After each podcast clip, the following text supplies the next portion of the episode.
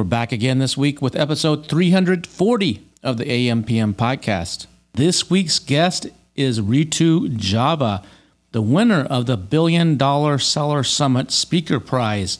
That's right, she was voted back in February at the virtual Billion Dollar Seller Summit that I host as the best speaker by the audience. And she's going to be sharing some of those strategies that actually won her that award and a lot more in this episode. I think you're going to really find some great information, especially when it comes to marketing and PPC. Enjoy. And don't forget, it's not too late if you want to come to the next Billion Dollar Seller Summit. It's happening June 11th to the 15th in San Juan, Puerto Rico. Just go to billiondollarsellersummit.com, billiondollarsellersummit.com.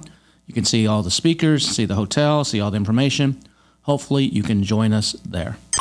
Welcome to the AMPM podcast. Welcome to the AMPM podcast, where we explore opportunities in e-commerce. Commerce. We dream big and we discover what's working right now. Plus, plus, this is the podcast where money never sleeps, working around the clock in the AM and the PM. Are you ready for today's episode? I said, I said, are, are you, you ready, ready? Let's do this. Let's do this. Here's your host, Here's your host, Kevin King. Kevin King. Ritu Java, welcome to the AMPM podcast. I'm super excited to have you joining us today. Hey, Kevin, thank you so much for having me. This is super exciting. Now, I think the last time I saw you, well, I saw you in uh, Prosper. Uh, you were dancing the night away at a couple of uh, the parties there at, uh, at Prosper. But before that, uh, back in February, for those of you that have been living under a rock and maybe didn't see uh, all the posts and everything, Ritu actually was voted the best speaker at the Billion Dollar Seller Summit, the virtual edition, with a pretty killer presentation. We might actually share a couple things from that uh, later in this podcast for those of you that uh, that missed that. But it blew people's minds. Ritu, you've been doing this for a day or two. I mean, you've been in the e-commerce. You're not new to this e-commerce space. You've been doing this since uh, like almost like what 13, 14, 15 years, something like that. Yeah, so uh, yeah, so first of all, thank you so much for the mention uh, on the BDSS. I was like super blown away myself with uh, the response. I'm, I'm glad this topic that I shared resonated with everyone. So yeah, a little bit about my background. I actually started, uh, you know, my e-commerce journey way back in 2010 when I was an Etsy seller. So I started on the Etsy platform and um, kind of realized pretty quickly that you know just because you have a listing doesn't mean people are going to buy your stuff. You know, so I had to kind of uh, really teach myself marketing. I had to teach myself data. Um, you know, at the time I was living in Japan, so you know it, it was kind of you know a non-English speaking environment and stuff. So I decided I would move to the United States and uh, do a course uh, in data science. So I'm an engineer by background, but I wanted to go back to school and kind of get a little bit more deeper into data, and you know I just wanted to figure this out. Like I wanted to figure e-commerce out. Um, and then, you know, fast forward to today, I'm the CEO of PPC Ninja. We're a software and services provider in the Amazon advertising space. Um, and I'm really pumped uh, with, you know, any kind of data, data analysis, uh, analytics, and all the new stuff, uh, all the great juicy data that Amazon keeps throwing at us. I love that stuff. Um, and off late, I have been playing a lot with ChatGPT uh, and OpenAI and just uh, loving uh, all the interesting things that I'm, you know, learning on, on a daily basis. Um, yeah, it's just mind blowing how quickly this thing has uh, exponentially kind of taken the world. You, so you, your background is in engineering. You said so. Did you went to school and uh, you're originally from India, right? Yes, I went to engineering school in India. I did uh, my electronics engineering, electronics and communication engineering way back whenever. I'm not going to say when that was, but yes, that was a very long time ago. it could have been that yeah. long ago. You, you, you're not a day past 25, so it couldn't have been that oh, long ago. Thank you. Kevin. So when you when you started selling Etsy from Japan, were you selling stuff into the United States? Were you like making handmade stuff and then shipping it from exactly. like Japanese type of oriented things and shipping that into other countries? Is that what you were doing? Yeah, I, I was doing exactly that. So the Etsy uh, back then was only on the, uh, on the U.S. Uh, side. I don't think they had other marketplaces.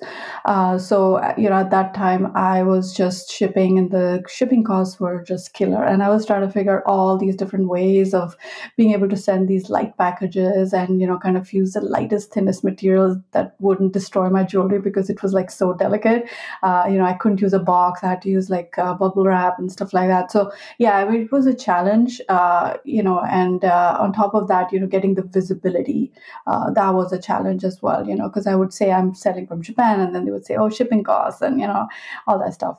Uh, so then I started absorbing the shipping costs and that was uh, not easy, you know, not fun, not easy. Yeah. Did you continue that when you came to the U.S. to study for a couple years? Did you keep selling on your jewelry on Etsy, or did you just focus on the, just the, the studies?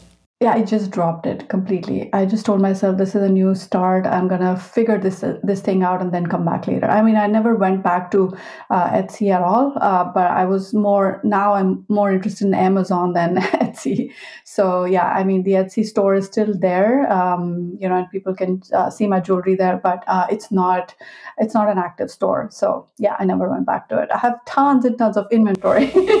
As sellers we you know we we do pick up inventory. So many beads, so many different styles, so many different jewelry, uh, but it's just uh, lying lying in a box. So when you came and you went to school, what was it that drove you, or that really appealed to you about e-commerce? Yeah, so uh, because it was all related to data, right? So I was uh, I was really understanding, trying to understand, um, you know, how marketing works, how advertising works, and um, I wanted to do it formally because I had kind of gone through all the courses that were out there, like on, you know, there were so many people sharing their knowledge uh, on Facebook marketing, Facebook ads, Google ads. I tried all of that, you know, in my own way, uh, and then I realized that you know I needed uh, better tools. I needed a better way of looking into data, slicing and dicing it in different ways so that I could get the results that I wanted.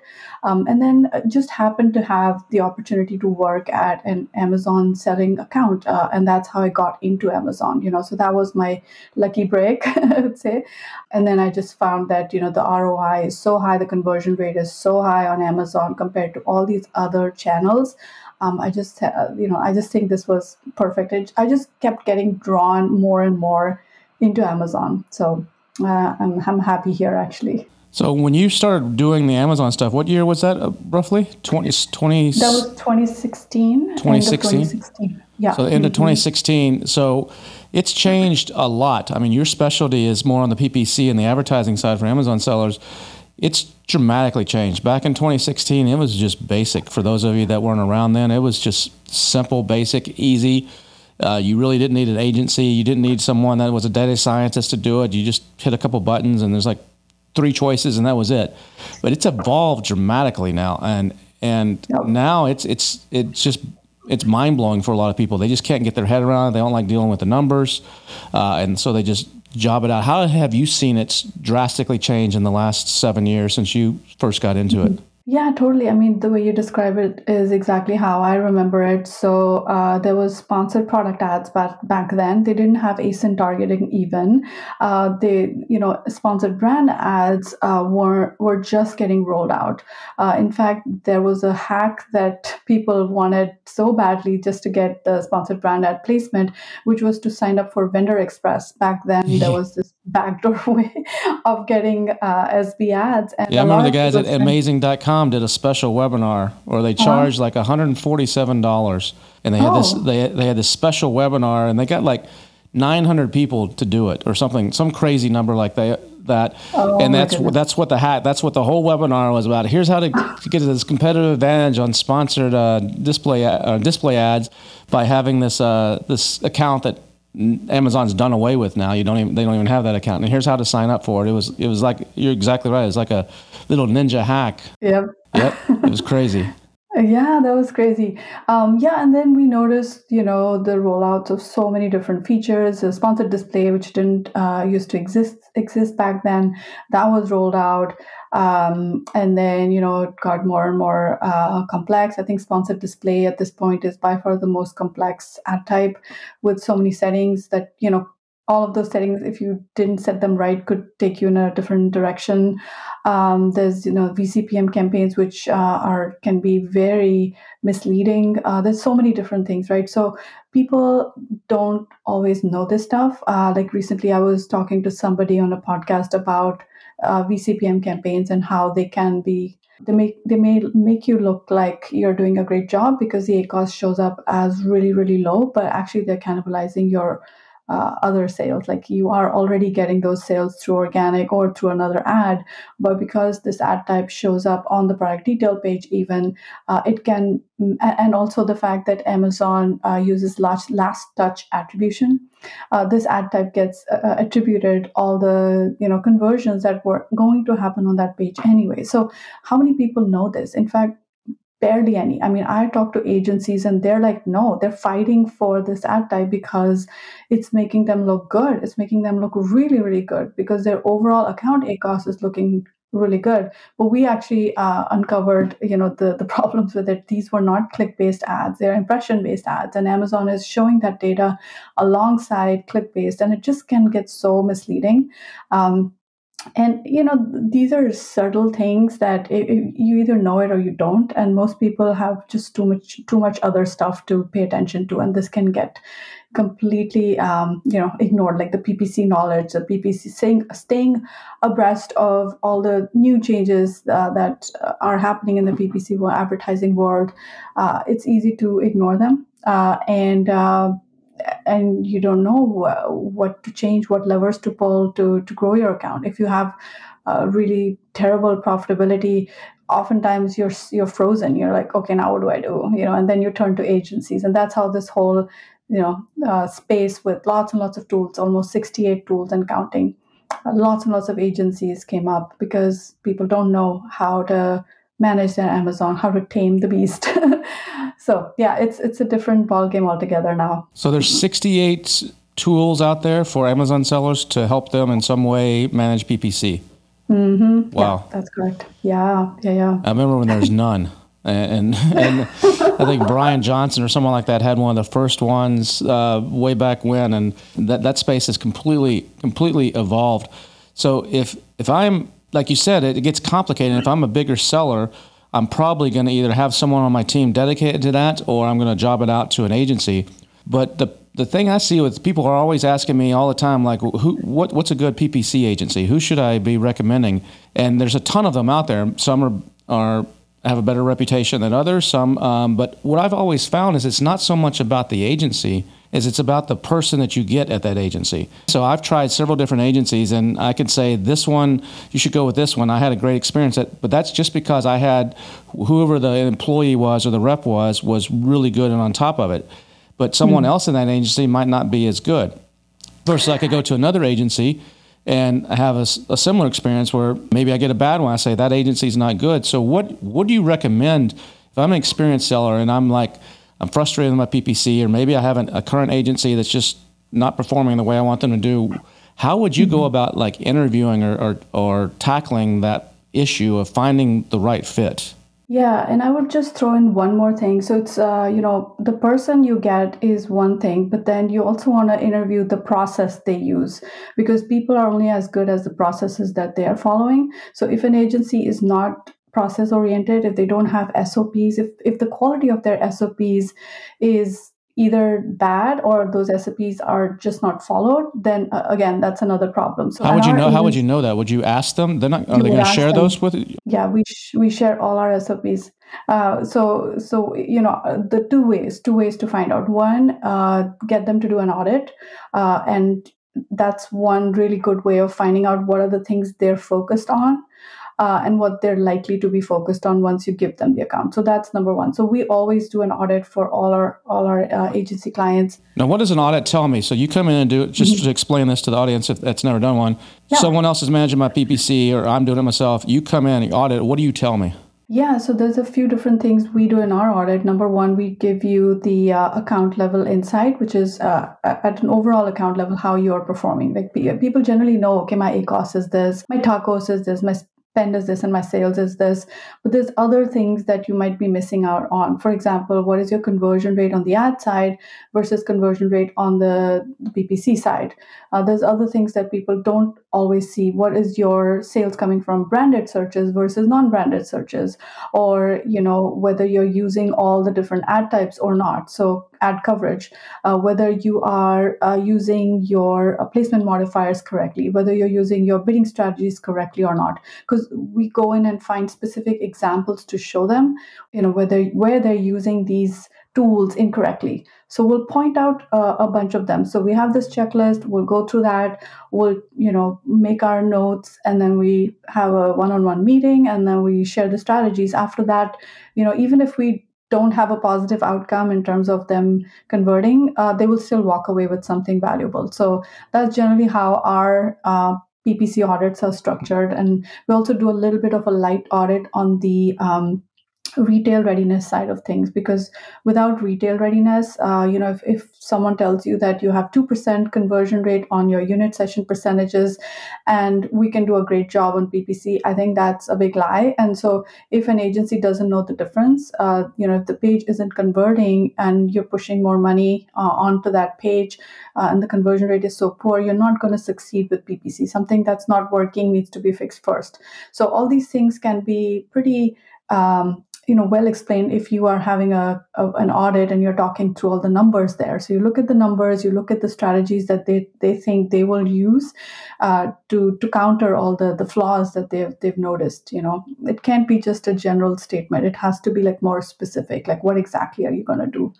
Um, and then you can also look at their sops so we actually have a trello uh, based sop system for daily weekly monthly quarterly. Uh, we have a list of things we check on on a regular basis and we happily share that if they ask for it you know if they say okay what's your sop we'll say here it is so what level should i be looking to job out my ppc is it should I be hit? Wait till I hit hundred thousand dollars. Should am I am I a new seller and I should, should I start right away with it with an agency? What what do you recommend uh, that people do when it comes to to managing their PPC? Should they learn it in the beginning? Like if you're just starting out and you put in ten thousand dollars, should I just kind of try it myself just so I kind of basically understand the, the jargon, the terminology before I job it out, so I can have a intelligent conversations with somebody? Or what what would be your approach and recommendation for a brand new person? And at what level should they consider switching it over to the to an expert that does this day in day out? Yeah, so I've seen people, uh, you know, on both sides of the spectrum. People who are brand new who just don't understand where to start. They're like afraid of the whole PPC thing, um, and we often help them in the early uh, phases, and then we hand the account back to them. So let's say if they just need help understanding, you know, how do I run? How do I even start? You know, where do I start? Uh, you know, we help with setting up their campaigns and structures and basically teaching them some good best practices right in the beginning of their journey because they're going to use ppc forever. They're not going to ever drop it so you know it's it's kind of nice if you are a you know brand new seller to to learn ppc on your own.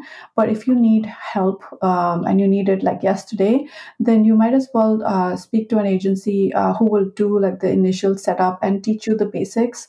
Uh, you know just do it with them for a couple of months uh, and then take a break um, see if you can handle it yourself you know uh, learn the ropes uh, and then once it gets you know too big to the point that it's affecting uh, your other um, work. Like if it's taking you away from managing the rest of your amazon account then definitely at that point start looking out uh, and let someone else manage it. Now of course the value has to be there right? Uh, they have to be able to pay for themselves. Uh, if they can't pay for themselves at that stage initially of course they won't be able to pay for themselves because you're also not selling. But once you're a mature seller and you want uh, this agency to be able to pay for themselves uh, and and be incentivized to grow and uh, give you profits, uh, then at that point, you know, it's probably a, a good idea to to go ahead. Um, the other thing I would also recommend is that you know if an agency has uh, a software that they're using then also evaluate the software because a lot will depend on how the software works uh, and sometimes the software could you know could basically be doing all the work in terms of like AI or whatever, and the agent or agency is um, mer- merely setting uh, some parameters there and uh, and and maybe not working so much on the creative side of things. Because I think that PPC has two aspects. One is the um, you know daily weekly ma- management stuff like bid management budget management uh, placement modifier management bidding strategy management these are all you know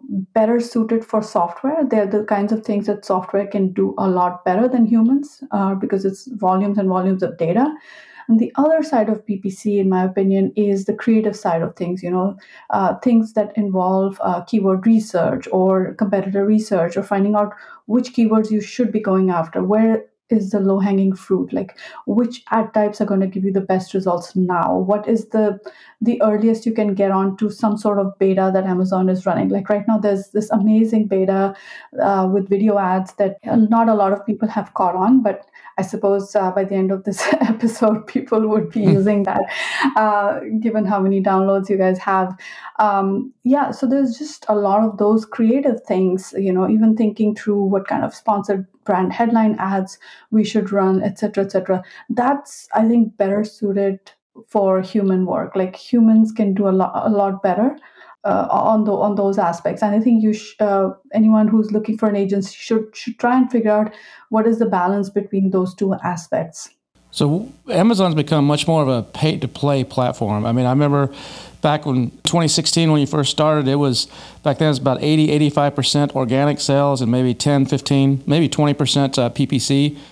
That's what would you say it is across a lot of your clients now? Is it is that has that flipped? What are you seeing as far as the the mix and the ratio that uh, a healthy account uh, is maintaining? Yeah, it hasn't exactly flipped. Uh, I mean, it is definitely going more towards uh, PPC. Uh, but the way I would put it is um, if you are a newish seller, let's say between two to three years on Amazon, I would consider that kind of newish. Um, I think the ratios are more uh, on the side of PPC versus organic.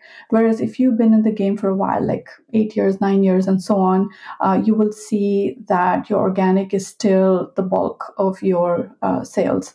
Um, and the reason is because you know gaining relevancy for keywords does take time. You can't just make it happen, even with brute force, even with like giveaways, even with lightning deals, and, and so on. It takes a lot of time, uh, a lot of credibility, and you know Amazon's algorithm needs to pass you as someone who is uh, you know consistently del- delivering results. And so you build that credibility over time, and and those are the uh, the accounts we see with uh, maybe 30 to 40 percent coming from uh, PPC and the re- remaining 60 to 70% coming from organic. All the newer accounts that we're seeing, like two years, one year, two years, three years, maybe 70% of their sales would come from uh, PPC and about 30 from organic because they're still trying to build up their relevancy um, and it'll take time. So that's something that maybe a lot of newer, or, or like you said, the sellers who've been selling less than three years, they may not take into consideration how much is actually they're going to have to spend to get that placement. So is yeah. there? I, I, know people always say, "What's a good tacos?" or "What's a good ACOS?" and that just that depends. I mean, there's not one set number for everybody. But what is just kind of like a basic rule of thumb that you would say someone at that level should just figure that that you just need to maintain. I mean, I know the target for a lot of people is like try to get under 10% tacos. That's that seems to be like a common just like target threshold, which may or may not make make sense in all cases. But what would you say is should people be striving for and, and looking for? And a lot of this has to do with the sourcing too, because you got to source products that have enough margin that you can cover this. And a lot of people forget that. They just look at their landed costs and they, they totally forget about baking in a number for uh, for advertising. What would you say someone mm. just if they're doing back of the paper math or napkin math, what they should throw in for that number? Yeah, absolutely. Um, in fact, uh, you know, I, I shared um, a, a, tacos formula recently uh, at Prosper at one of my talks there. What we realized was that initially, when you're just starting out as a new seller, uh, you will notice that um, your ads would eat into your profits, right? You're basically starting from scratch. You don't have any visibility. You don't have uh, any way of getting people to choose you over over your competition. So you have to go heavy uh, on ads. That's kind of the only way you have. But then as you go over time, uh, you will see that, you know, when you start spending more and more on ads, that your um, relevancy, the keyword relevancy starts to build up and then your revenue starts to go up as well, right? So it's almost like um, imagine uh, two vertical axes. Um, uh, and one horizontal. For the horizontal is the ad spend over time, and the left one, let's say, is uh, your profits, and the right vertical axis is uh, revenue, uh, right? Overall total revenue. So what happens is that um, in the initial phases, your profits curve looks like it's going from high to low right? Your your your ads are eating into your profits your your profits actually decreasing. But then simultaneously your revenue is increasing. And there is a sweet spot in between where for the right amount of spend you get the right amount of sales. Like any imbalance on that will either cause you to have a uh, higher or lower tacos right? So the tacos value itself cannot be uh, an absolute number. It has to change with your growth as a seller. It, it has to be different at different stages of your uh, growth on Amazon. So initially, your tacos would be, uh, you know, much higher uh, till you get to that sweet spot where actually revenue starts to take uh, off, and um, you know, at that point, you can start to push you know pull back on your tacos targets and start to make it a little bit more uh, conservative right? Uh, as you were saying 10% like 10% is not a number that i can uh, say is the absolute because i don't think we can give out absolute numbers even uh, after you've calculated your cogs and all that stuff uh, and your overheads, you will um, you will see uh, a variability a variability in your tacos setting, right? So that's something that's going to change over time. So just be aware of that. But then there is a rule of thumb. The rule of thumb is that eventually you want to get to. Uh, this is what I normally tell people is that you want to target uh, at least half of your uh, net margin. So whatever is left at the end of the day, after you you've paid off Amazon and your your suppliers and everything, your overheads, whatever you're left with, um, and you want to obviously take something back home as well. So try to target about fifty percent of that as your tacos goal eventually. So if if your net margin is thirty percent without advertising in there. Yes. Then you, sh- you should bake back in a 15% spend on, on tacos, and then that would put your net once you put that column back into the the P and L uh, at fifteen percent as as your bottom yes. line that you're reinvesting or taking taking paying yourself out on or, or whatever it may be. Mm-hmm. Exactly. Yeah. So if I'm starting out as a new seller and I've got ten thousand dollars to launch my product, I might need to actually either change what I'm launching, or I might need to actually say I need another ten thousand dollars just in PPC because I got to buy my way in. Mm-hmm. Something along yeah. those lines. I mean, that's something a lot of people don't think. Or if they have ten thousand dollars, they're like, okay, I got five thousand that may have to be spent on PPC just to get positioning, and the yes. other five thousand is what I have to actually buy my product and launch it and everything with. So um, that right. that's a different different way of approaching it than what's been done in the past. Yeah, yeah, I, I agree. I think uh, we need to keep money aside for PPC because it is going to be 60 to 70% of your total sales. Like you will have to spend and most people do spend like 80% ta- ACOS not tacos ACOS uh, so then you can do the math there as well. How much of how much you will be spending and how much you will be gaining at the end of the day. Uh, and that could continue for months even you know 6 months 7 months till you build re- relevancy. Now obviously how you play the game uh, will also decide the outcomes right? How you pick your keywords which um, you know which niche to go after whether you've done your uh, competitor research enough whether you understand what you're going up against you know is how fragmented is the market? Is it just being occupied by two or three leaders? And you can find that out through product opportunity explorer by the way. You can look up uh, trends and you can see two things. You can check price points average price points for a keyword. And then you can also check um, not for a keyword as in how much you pay for a keyword but average price point of products that are winning that keyword uh, you can find that out and you can find out how many competitors uh, are winning that keyword so that's those are two pieces of information that can tell you uh, how you should go about you know planning for the right product and then also the right keywords because all of this will in the end will you know come back all together so how is AI? That's the buzzword right now. And since November of last year, when Chat GPT 3.5 was actually released, some people started latching onto it, and especially in our space. And let's help it uh, rewrite our listings and analyze reviews and help us with the title. especially if we're not a native English speaker, it, it can make a huge difference. But you've taken it to like another level beyond that, and and actually are using it with PPC now. And you also, like at the Billion Dollar Seller Summits, the presentation that won the whole thing, you shared like 10 ways to actually use AI to actually analyze big data sets of PPC and write write that out to a Google a customized Google Doc without really knowing any kind of programming, without having to know, get a bunch of developers involved or anything.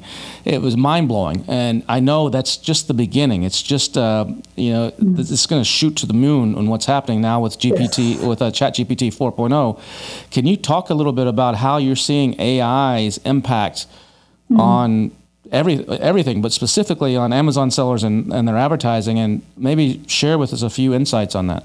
Yeah, absolutely. So uh, you're right. I mean, around uh, late December, early January, when this thing just blew up and everybody had access to what was, you know, uh, much anticipated, people on their wait lists and stuff like that. Um, you know, I started playing with um, AI and I started uh, looking at, you know, what what can be done you know what can be done with ai can we use it for advertising? Because i'd already seen some case studies of people saying okay we're analyzing listings we're analyzing reviews we're getting more ideas on how to you know uh, change our our product or product descriptions and so on. So there was a lot of uh, those kinds of use cases because ChatGPT is really good at uh, language models. They they really understand um, you know words uh, and it's it's easy for uh, for for ChatGPT to process a lot of um, text and uh, give you summaries, give you alternatives, give you um, analysis uh, of what's been said. Uh, it can also look for you know patterns across different text uh, pieces and and give you the best out of all of that. So I think those use cases are quite um, well understood now. I guess everybody started using, uh, you know, those ideas to optimize their titles and bullet points and so on. Now, obviously, ChatGPT is not perfect because it will sometimes give you some random responses, which you've got to filter out. And then there's this whole idea of like writing the correct prompt so that you get the right sort of uh, response that you're expecting. So yeah i was just playing with all those things and then i said okay how do i how do i apply this to uh, ppc like how do i get chat gpt to be my buddy you know so i can i can do more with ppc um, and so uh, you know i already have like this uh, you know uh, kind of affinity for google sheets. Like i already was doing a bunch of stuff with google sheets uh, but this kind of accelerated it uh, even more. So we started experimenting uh, using um, chatgpt and google sheets together um, and kind of use that to exponentially increase our productivity and the outcomes.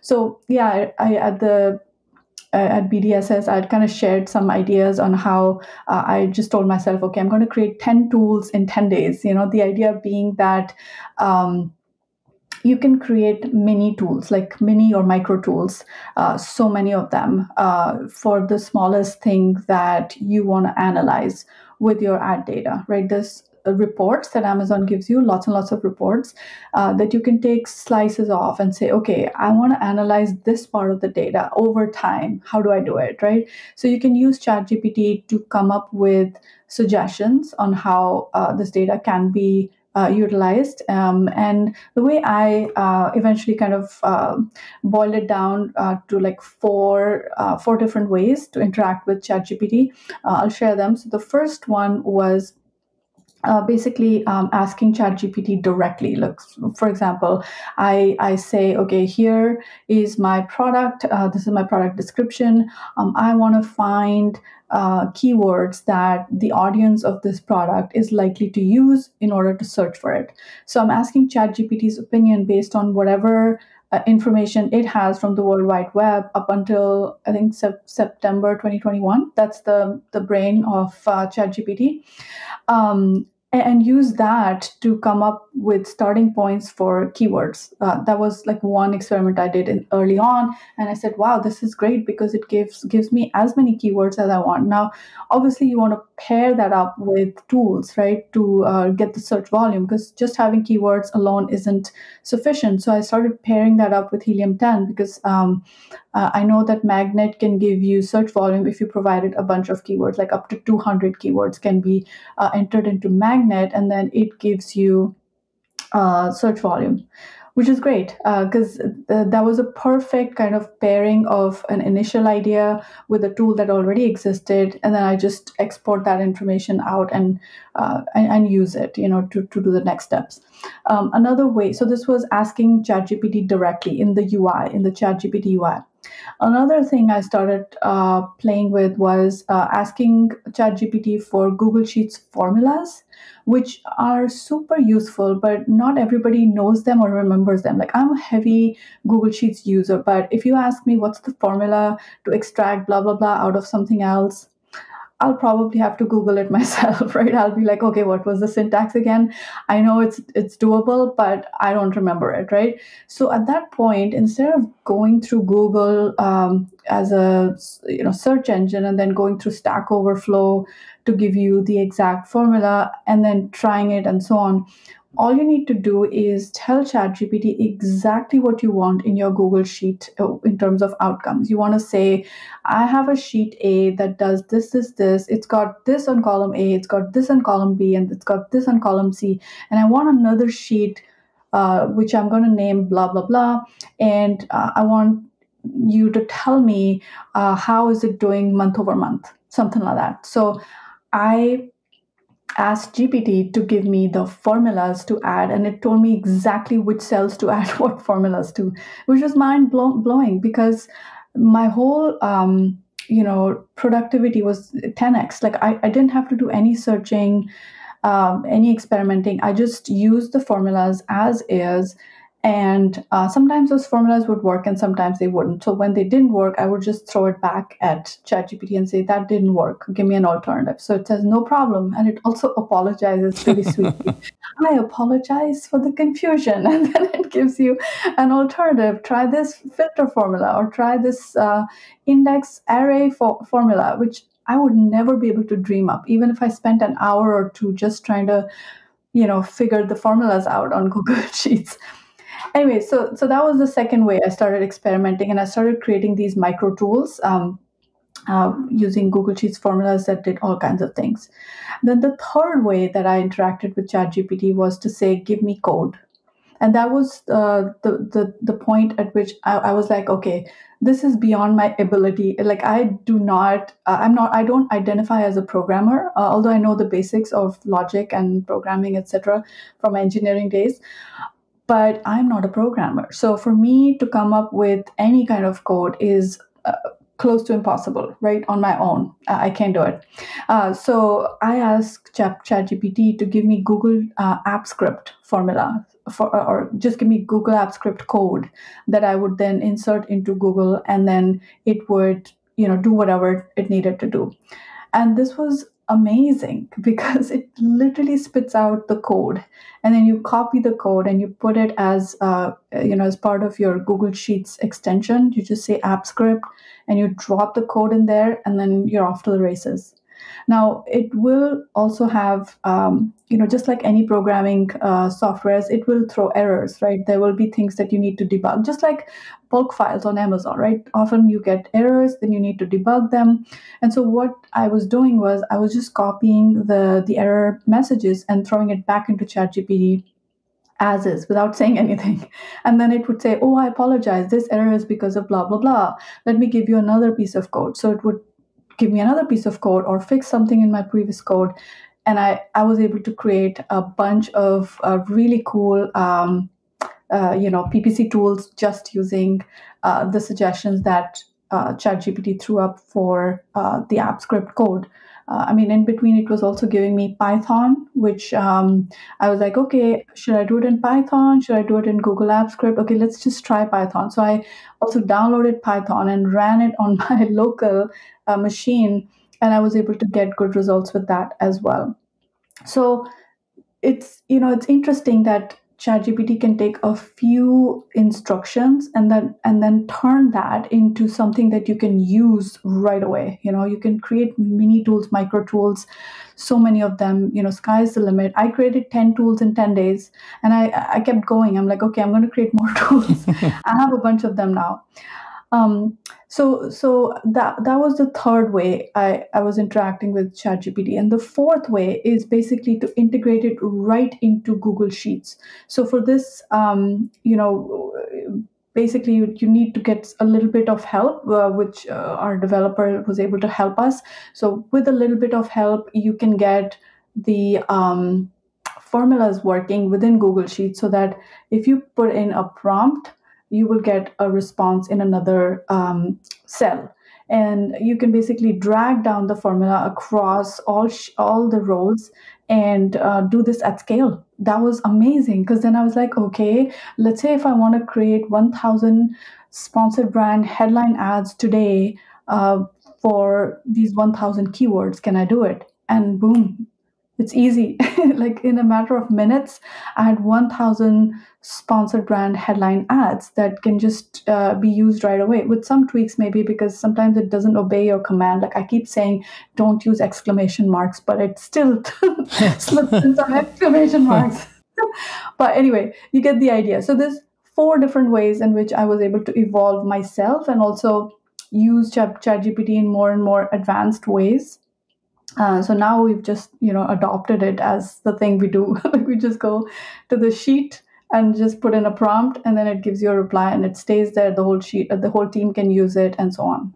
It's it's pretty cool. What differences are you seeing and and uh, a lot of this that you did for like the bdss was in chat gpt 3.5 but since then 4.0's come out and you've started dabbling in that. Are you seeing a big difference or any differences at all in, in that yeah, I think ChatGPT 4 or GPT 4, which is uh, the backend that is integrated with uh, our Google Sheets uh, solution, is uh, a little more advanced, actually, quite a lot more advanced. Uh, it's still in the text format. Um, but I believe more is coming. Like, I believe you will be able to now upload images and things like that and interact with GPT, provided there are some interfaces that take it. So I'm just playing with the text version of it right now. So there are some changes, um, and um, I can explain a few of them. So, for example, there's one new addition where you can set the persona of the person you think ChatGPT should be when answering the question. So it's from the perspective of who. Uh, for example, you can say, uh, you are a helpful assistant, or you are an engineer, or you are a model, or whatever. From that person's perspective, answer this question. You know, so that makes a whole lot of difference because then it's more kind of catered to, to the kind of response you're hoping for. Uh, that's one. Persona is new in ChatGPT 4. Then there is this thing called facts. Um, earlier we didn't have facts. Facts basically is you giving ChatGPT, uh, you know, um, actual facts that it should use, um, you know, because it doesn't know everything. Like it, it does not always understand and it can get mixed up with facts versus interpretation. So you can actually give it some specific facts and that'll help give you a much better, it give you a much better response. Um, another one is temperature, which has been around since ChatGPT 3.5. Um, so, temperature is basically uh, trying to moderate the um, output creativity level, which means how random can it be or how deterministic can it be, you know? So, the more creative you want the responses, the higher you set the temperature. Uh, the lower uh, you want the the creativity level, and you just want like uh, deterministic responses with nothing deviating, then you can set uh, the temperature to a lower value. Um, and then finally, another kind of change, which uh, which I think was kind of cool, was uh, it's called Top P, uh, which is something called nucleus sampling. Um, and this is basically the idea that um, if you say, I want my top B, top P variable to be, let's say, 0.1, it means that uh, the responses that ChatGPT will consider is uh, only 10% of the probability, which means they're uh, highly catered to, um, uh, you know, giving you a response that is most likely to be true. Uh, so there's that. I mean, top P and temperature can be used alternatively. Um, you either use one or the other. Uh, but basically, the idea is how deterministic do you want the response to be versus how creative. And I know that people right now are you know testing the the limits of ChatGPT by giving it like crazy prompts and wanting crazy answers as well. Um, but yeah, you can control some of those parameters by setting these variables, uh, especially if you're doing it through a, a Google Sheets integration. You can have a separate sheet just telling you what these values are or telling ChatGPT what these values are so that it picks those up and then uh, applies it to your prompts. So yeah there's a lot like it's still evolving but there's so much uh, so much to learn and so much to uh, fine tune is this something that e-commerce sellers amazon sellers should be paying attention to whether it's doing what you're doing on the ppc or just should they should they get their head wrapped around this this whole ai is it going to make that big of an impact in the way they run their businesses in the future? What, what are your thoughts on that I would say embrace it. Like, I know there's a little bit of skepticism of AI taking over jobs and the world and all that stuff. Um, I would say uh, the more you can familiarize yourself with uh, what the possibilities are, uh, the better it would be for you and your teams to kind of take advantage of it, leverage it. Um, to improve your business in so many different ways right? There's uh, productivity you can improve. You can also go over to the uh, visual side of things with midjourney which is like this visual interface that amy Wees talks about uh, and she did in her bdss talk as well.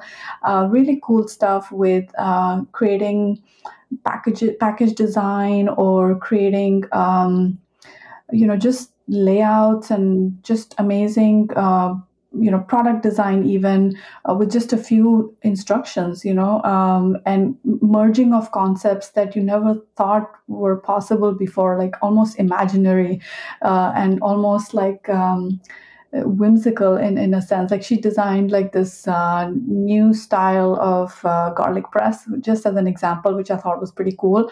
Uh, but you can use use it for so many different creative ways.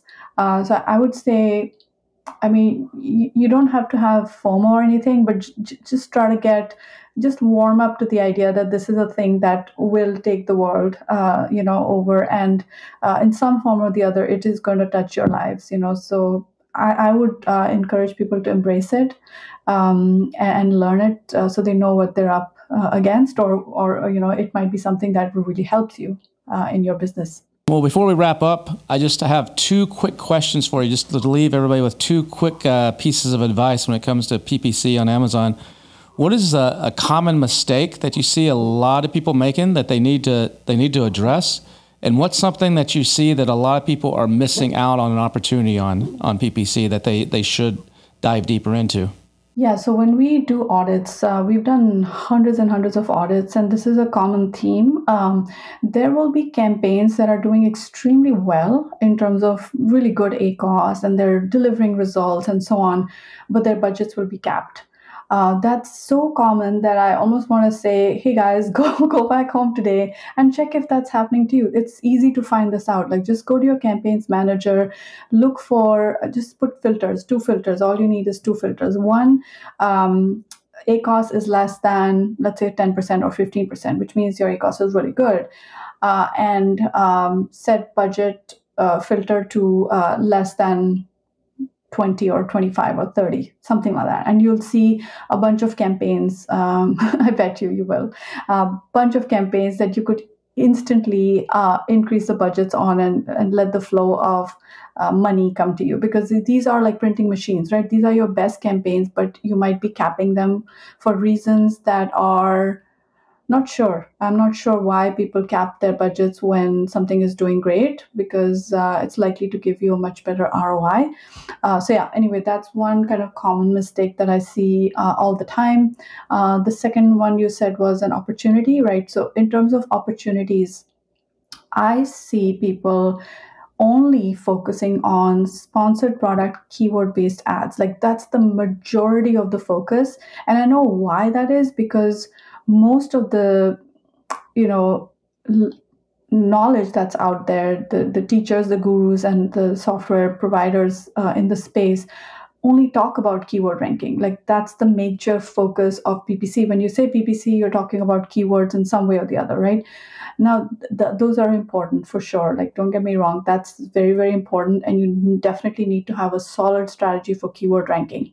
However, don't do it at the expense of ignoring everything else that Amazon has given us uh, in terms of low hanging fruit that other people aren't focused on, like sponsored brand ads, sponsored brand video ads, sponsored display, certain types of sponsored display ads for uh, product targeting and remarketing. If you are um, a brand that has a repeat purchase rate, then you should be doing remarketing ads. It's such a waste to have people come to your page and um, uh, so there's two types of remarketing views remarketing and purchase remarketing. So if someone's come to your page and has not purchased or someone's gone to a, a, competitor's page and has not purchased well those guys are ready. They're just probably busy. They got distracted by something else. You can bring those people back because they're almost there right? You want to bring them back. So that's uh, an ad type i see people don't use much. Um, and then with sponsored brand uh, headline I, I still don't understand why people don't use that tool effectively. They think it's more expensive or they think this is for brand building. That's not true. I use sponsored brands all the time for bottom of funnel conversions. It all depends on what kind of keywords you pick for sponsored brand ads. Like if you took if you take long tail keywords and let's say you match it very closely to the headline you've picked for your sponsored brand ad, boom, you can have conversions just with that, you know. Uh, so don't miss out on the most valuable real estate on the search results page, which is right up at the top. Awesome advice, uh, Ritu. As usual, uh, if people want to learn more about you, or reach out to you, or find out more about PPC Ninja, or uh, how how would they go about doing that? Yeah, so uh, you can follow me on LinkedIn. So I'm uh, my full name R I T U J A V A Ritu Java. Um, uh, you can also look up our website ppcninja.com. Uh, and we have an awesome blog. Uh, we also offer a free mastermind program, four weeks um, that they can enroll in for free. And it, it just uh, we just keep repeating it. So we we are on to our 30th mastermind, I believe, uh, coming up shortly here in uh, in April, and then we just keep doing them. Uh, as soon as one finishes, we give it a break, and then we start again. Uh, so you get to hang out with uh, awesome sellers across the world, uh, and that way you can kind of learn more about our software and our agency and our our content, um, and um, and and we can grow together. So yeah. Awesome. Well, I really appreciate your time today. This has been great information and can't wait till I see you uh, the next time, either at an event or maybe, who knows, speaking at BDSS again. Yeah, thank you so much. I appreciate it, uh, Kevin, and uh, really look forward to, to the next time. So, yeah, have a good one. Thank you. No doubt Ritu is one of the smartest people in our space when it comes to PPC and advertising on Amazon. She's always got some great stuff to share. And in fact, you know, that uh, mastermind, that free mastermind class that she was mentioning uh, I just may have to go check that out myself. Uh, probably will learn a few things in that as well. Hopefully, you enjoyed this episode, got some good value from it. We'll be back again next week. But before we go, I've got some words of wisdom for you.